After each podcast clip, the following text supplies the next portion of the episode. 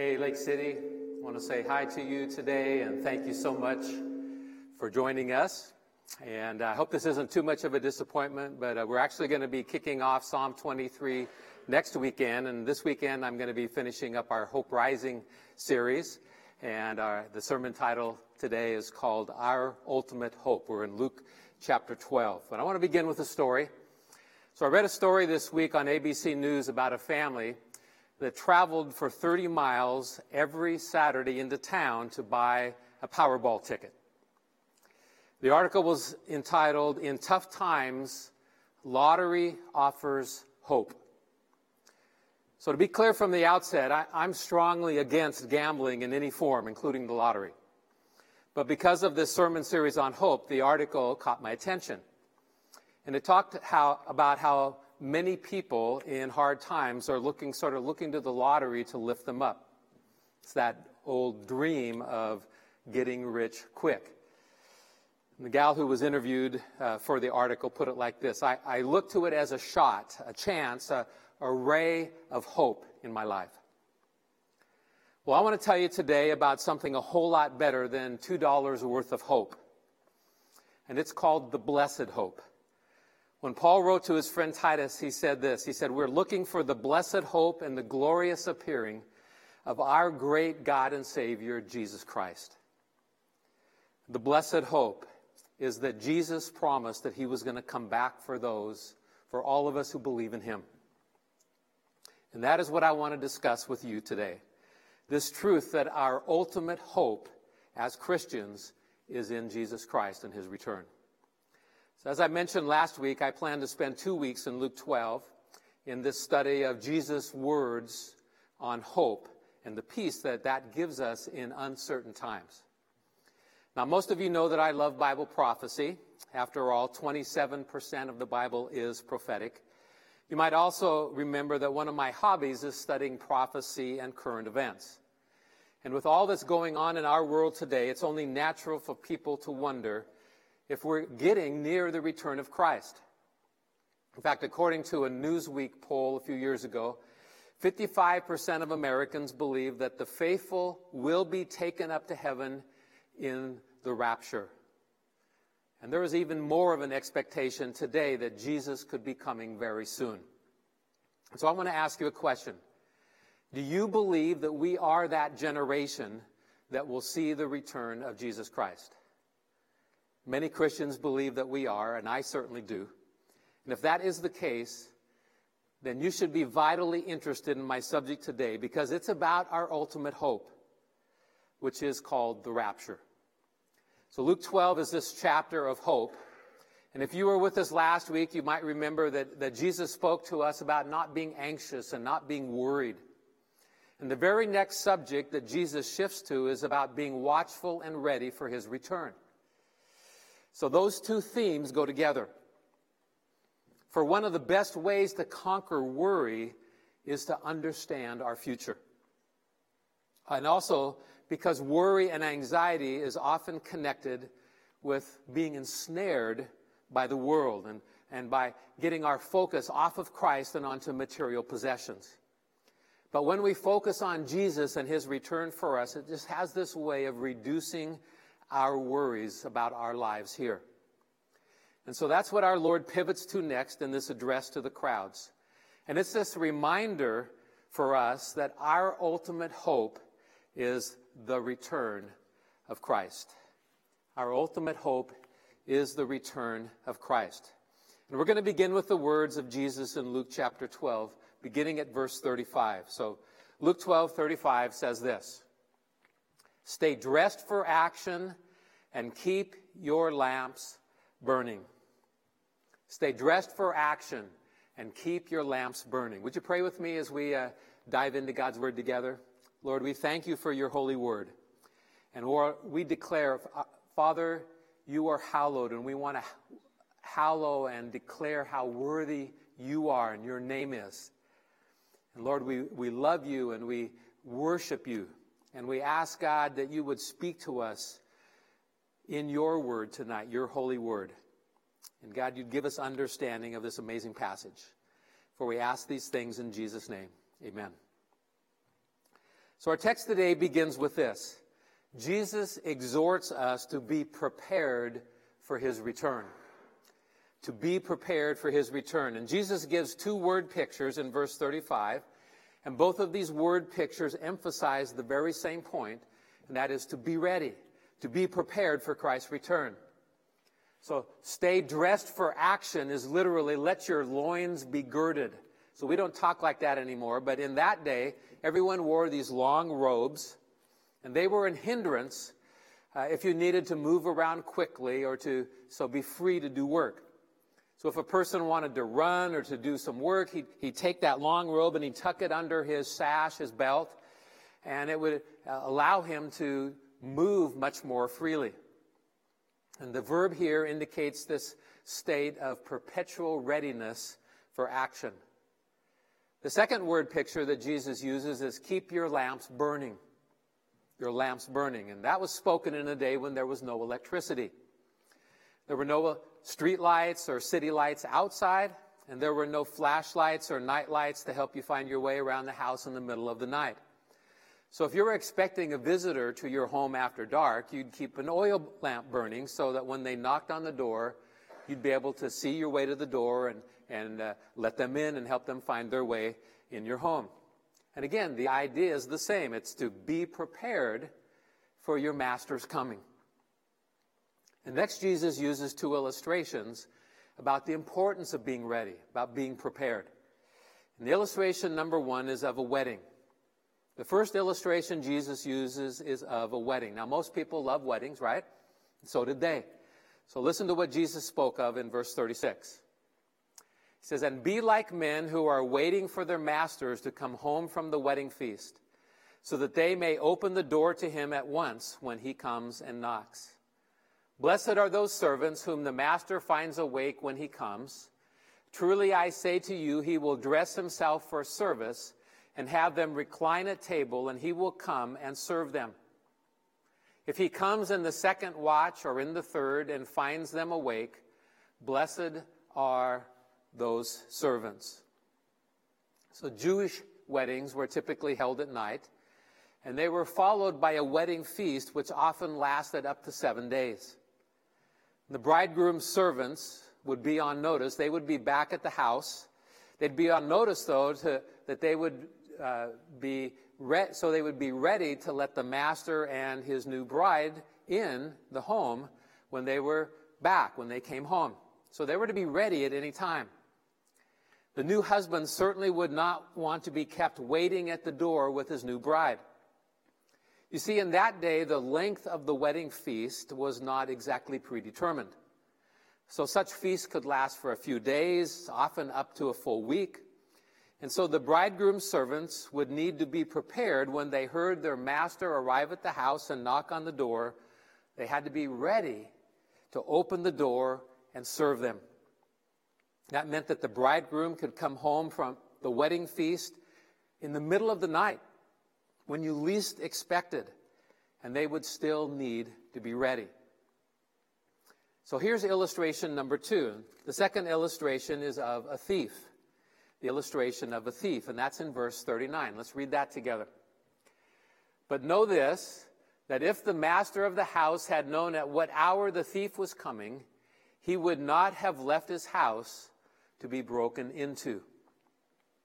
So, the second way Jesus illustrated this truth about watchfulness was this, this story about a thief breaking into a house in the middle of the night. If the home, homeowner had known that the thief was coming, well, he wouldn't have allowed his home to be broken into. Obviously, he would have been ready and waiting for that thief. And then Jesus states the application of both of those illustrations clearly in verse 40. This is what he says You also must be ready for the Son of Man is coming at an hour you do not expect. So, our primary response, Jesus says, is readiness. We should be ready for whenever he comes back. And to be ready means to be watchful and alert. It's the opposite of being caught by surprise. That's the attitude Jesus wants us to have as we anticipate his return for us. His return is going to be like a thief in the night or like an unexpected return of a groom from his wedding feast. And we're to be prepared for whenever he comes. That the, our ultimate hope is that very thing, the return of Jesus for us. By the way, in my reading about this uh, passage today, I came across some information about the surprise element of a Jewish wedding uh, that was new to me. And I want to share that with you now. What I read was this that when the father of a groom deemed that the bridal chamber was ready, he would give his approval for the groom to go and claim his bride. And the arrival of the groom at the bride's house signaled his intention, the groom's intention, to take the bride, to take her as his wife. Now, typically, this abduction, as some called it, uh, would occur in the middle of the night. That was the most common time. They'd like to surprise her in the middle of the night. The big moment had arrived, and the, the bridegroom was, was more than ready, we can be sure. And he and his young men would set out in the night, making every attempt to completely surprise his bride. And that's the romantic part of a Jewish wedding. All Jewish brides were basically stolen. Okay? The Jews had a special understanding of a woman's heart. What a thrill for her to be abducted and carried off into the night, not by a stranger, but by someone who loved her so much that he paid a very high price for her. And although abduction was considered romantic in that culture, completely surprising the bride by bursting into her house in the middle of the night wasn't considered romantic. And so upon arrival at the house of the bride, the groom and his party would announce their arrival. They'd shout out, Behold, here's the bridegroom. Sometimes they'd even blow the shofar, the traditional trumpet made of the ram's horn, and announce, Behold, the bridegroom is here. And of course, all of that helps explain the significance of Jesus' words in the parable of the ten virgins over in Matthew 25 when they shout, Behold, the bridegroom is here. And it also helps us understand the words of Christ here in Luke chapter 12, verse 40. You also must be ready, for the Son of Man is coming at an hour you do not expect. And that's pretty fascinating background to help us understand what Jesus is getting at. Well, that brings us now to the subject of the rapture. And since there is a good deal of confusion about the rapture, I'm going to take a few minutes to explain what the Bible teaches about the rapture. So sometimes I, I, hear people say, well, things like this well, the, the word rapture isn't even in the Bible. And the question is, is that a problem or is it not? Well, it isn't a problem for me because the word Bible isn't even in the Bible, and neither is the word Trinity. So who cares if the word itself isn't there because the teaching or the idea and the doctrine clearly is there for us to understand. You say it is? Well, where is it? The word in Greek is harpazo. Harpazo. And that appears 13 times in, in uh, the New Testament. And that Greek word is translated to snatch, to catch up, or to take away suddenly. So you kind of get the idea, right? It means to grab something suddenly, harpazo. You see, when Jerome translated the New Testament from Greek into Latin around 400 AD, it became that Latin version, what we call the Vulgate, became the Bible of the church until the Reformation, so about a thousand years. And he translated harpazo to be caught up by the Latin word rapturo, or rapere, which means to catch away or to snatch up. So when people say, well, the word rapture isn't in the Bible, I guess it depends which version you're reading. True, if you read the ESV or the NIV, you don't see the word rapture, but if you were to pick up the Latin Vulgate, it is absolutely there. It's, it's right there in the text. So I want to point out for you that there are three primary texts in the New Testament that teach the doctrine of the rapture. And those key texts are John 14, 1 Corinthians 15, and 1 Thessalonians 4. Those passages teach us the most about the rapture of the church. And we're going to be reading from each of those today, but I wanted to highlight those for you so you can go back and read them for yourselves on your own. So I'm going to just cover very briefly with you five basic facts that we should all understand about the rapture. What is it? First of all, it's the truth that Jesus is coming again for his own. He's coming again for his church. In John 14, that's the first passage we're going to look at. Jesus didn't develop fully the doctrine of the rapture, but he introduced the subject and he sort of set the table for the apostle Paul to do so later. So let's beginning let's begin by reading the words of our Savior in John 14 beginning at verse 1. Here's what Jesus said. Let not your hearts be troubled. Believe in God, believe also in me. In my Father's house are many rooms. If it were not so, would I have told you that I go to prepare a place for you?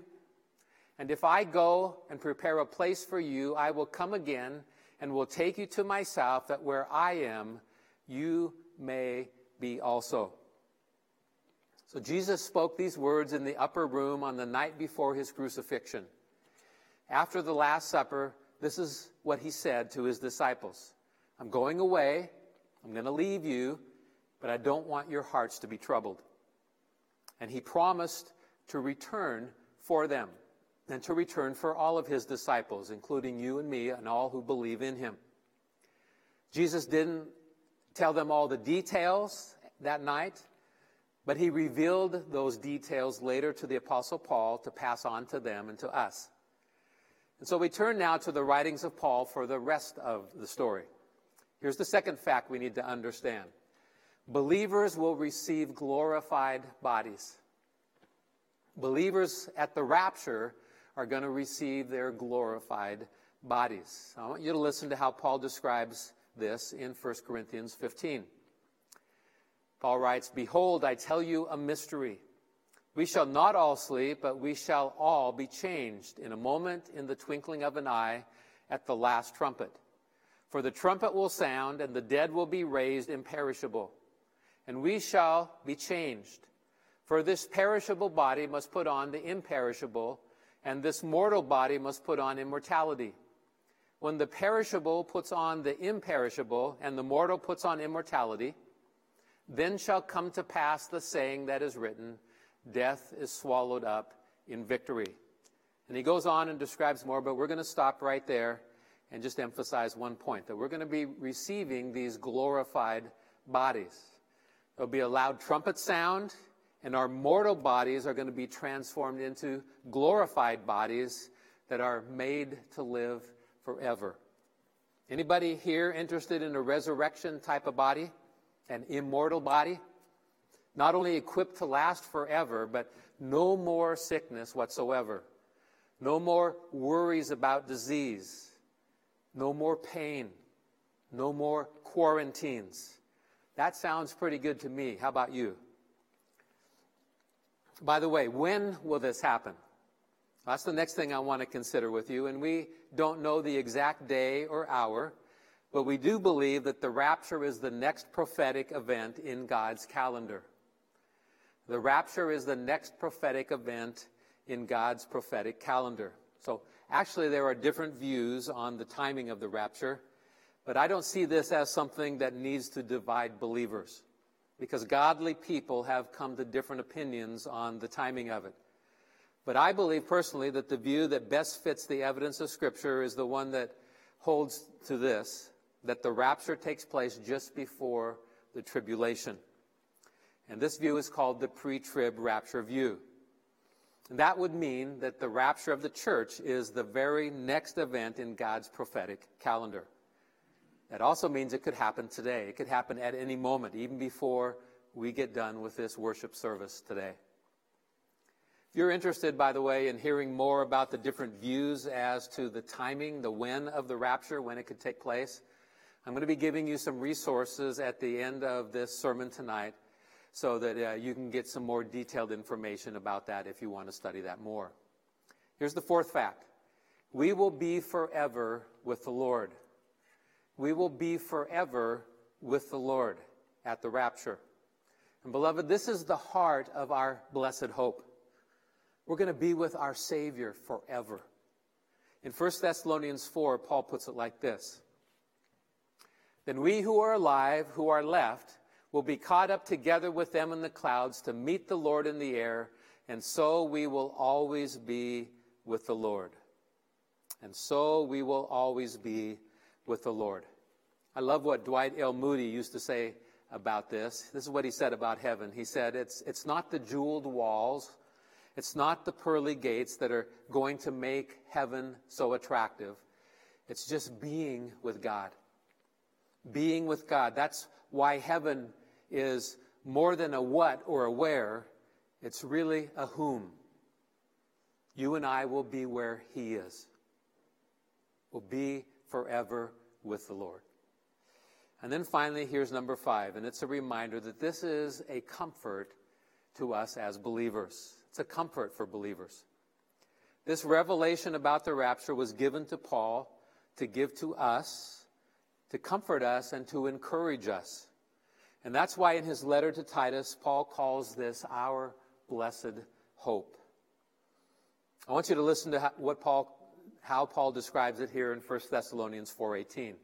Here Paul says, Therefore, encourage one another with these words. Encourage one another with these words. And that word encourage means to comfort, or to strengthen, or to admonish, or to console.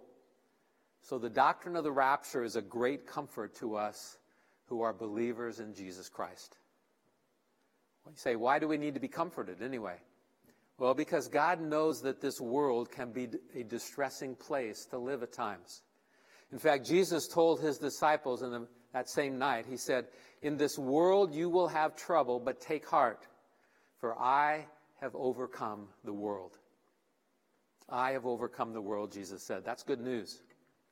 And as we get closer to the end, we can expect things will be more and more troublesome in our world. And so, one thing that we need to remember is this things aren't falling apart, they're falling into place. Things aren't falling apart right now, they're actually falling right into place. And I don't take credit for that saying. I believe I first heard that from a Bible prophecy teacher named Amir Tsarfati. And the point of that is this sometimes things sort of feel uncertain in the world, even scary at times.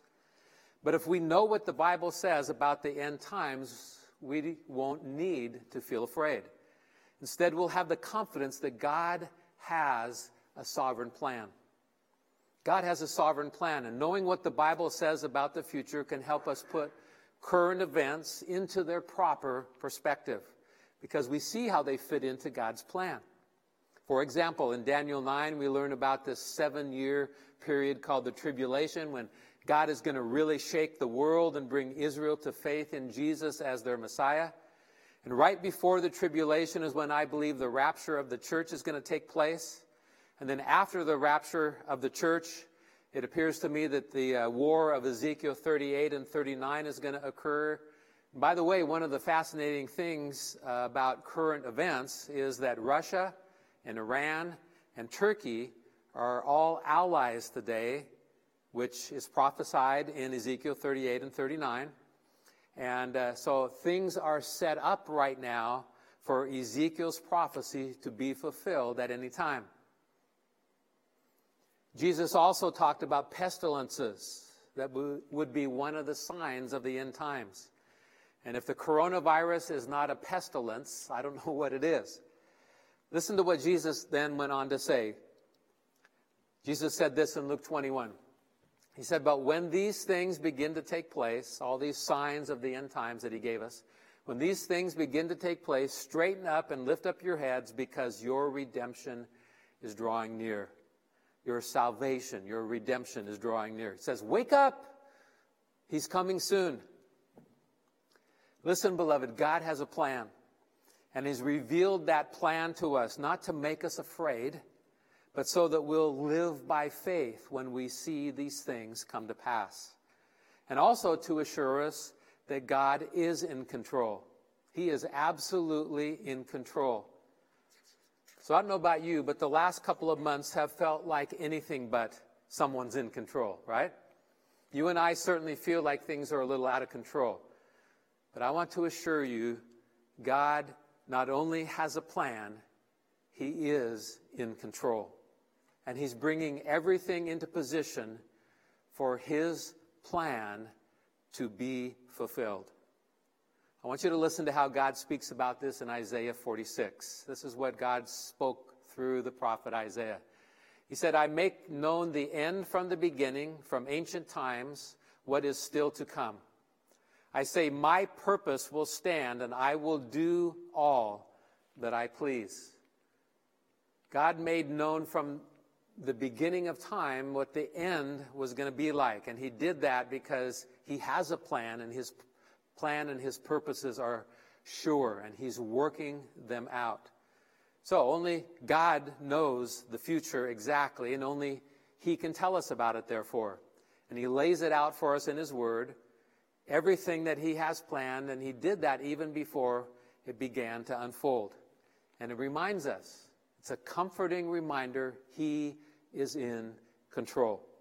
And that we can trust him even when things feel a little out of control. Well, all of this begs the question so what? How should we wait in the meantime? And what I find is that some Christians are very focused and excited for the rapture, and others don't give a whole lot of thought about it at all. Well, does the Bible say much about how we should wait for the return of our Savior? Well, yes, in fact, it does. It says a lot about it. And I'd suggest for you that there are actually three practical implications for us about how to wait for Him. First, we're to wait with eager anticipation. He wants us to have an eager anticipation for His return. The Apostle Paul wrote these words while under arrest in Rome. And this is what he wrote to his friends in, in Philippi. He said, For our citizenship is in heaven from which we also eagerly wait for a Savior, the Lord Jesus Christ. Notice the words eagerly wait. That's how the New Testament speaks of our enthusiastic anticipation for the return of Christ. We're to eagerly wait for our Savior. So sometimes when we think about waiting, we think of it as more of sort of this passive endeavor. But the Greek word that Paul used here has this much more active force. And that word he used, translated eagerly wait, literally means to look way out.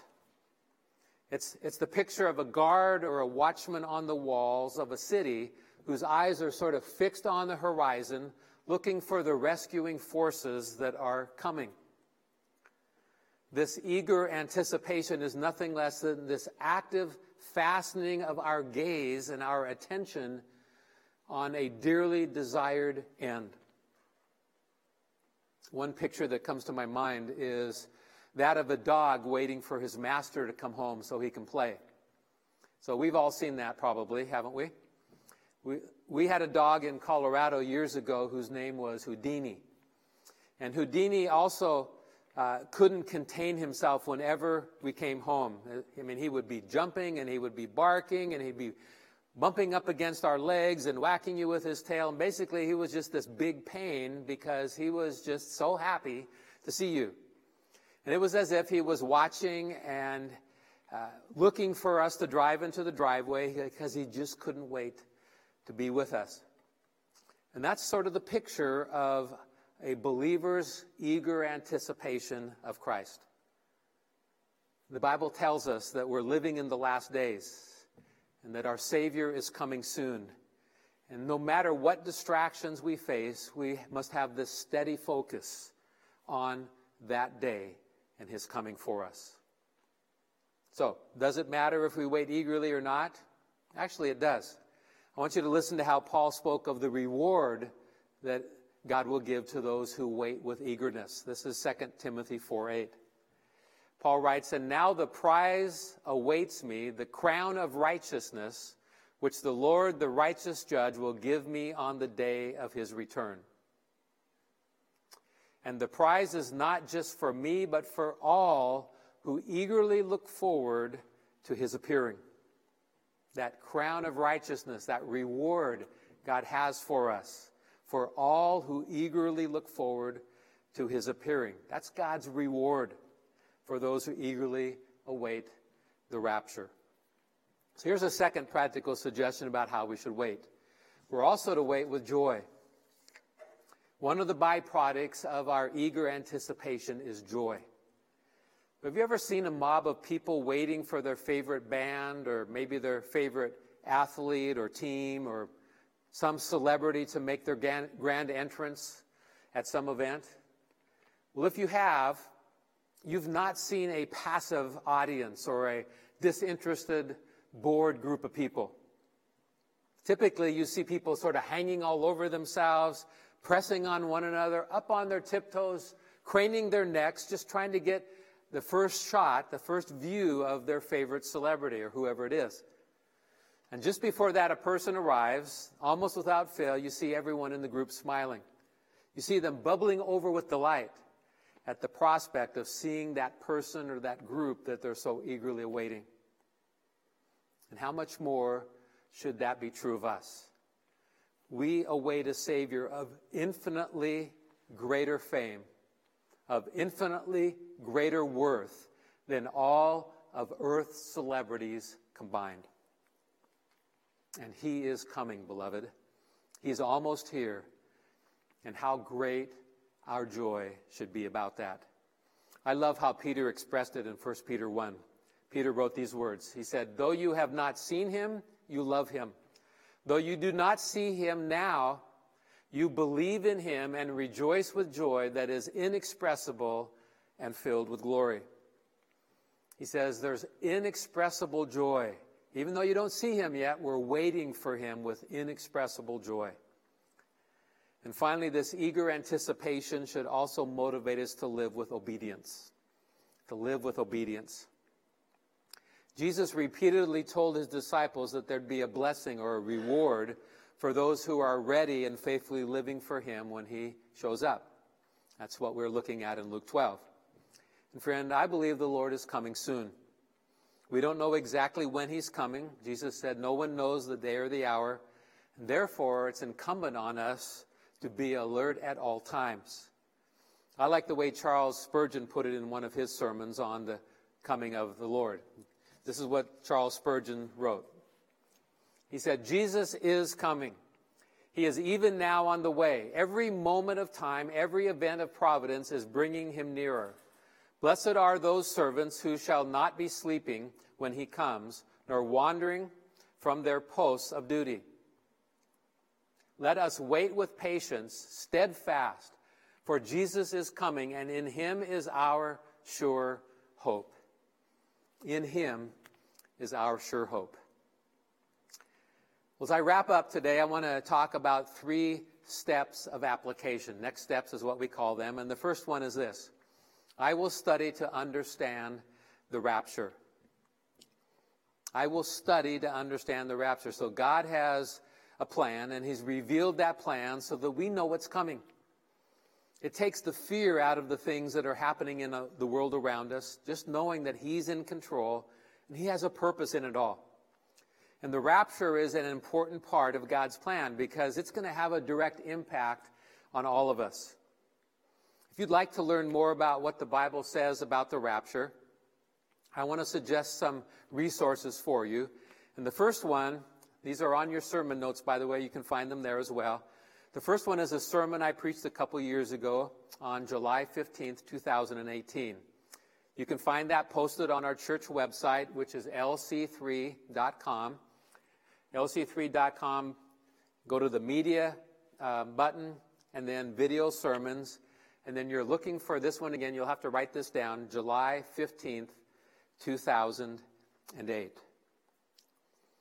Another good resource I, I, recommend is a book. My favorite book on prophecy is called The End by Mark Hitchcock. And in that book, in, his, in Mark's book called The End, pages 121 to 201, 80 pages deal with the subject of the rapture. And then my favorite website for end times pro- prophecies is called beholdisrael.org. Beholdisrael.org. It's Amir Tsarfati's website.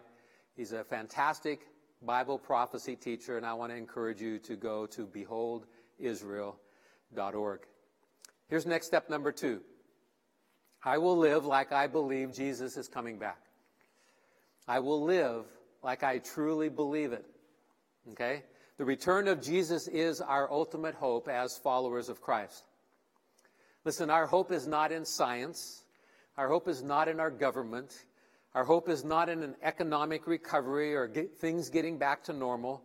Our hope is in the sovereign plan of God and the promised return of Jesus to take us home to be with Him forever. So, thinking back to where I began today, you know what? Powerball is one way people find hope. But for most people, for millions of people, it only ends in disappointment. The odds of winning the, the Powerball jackpot are 1 in 292 million in the state of Washington. Not a lot of hope.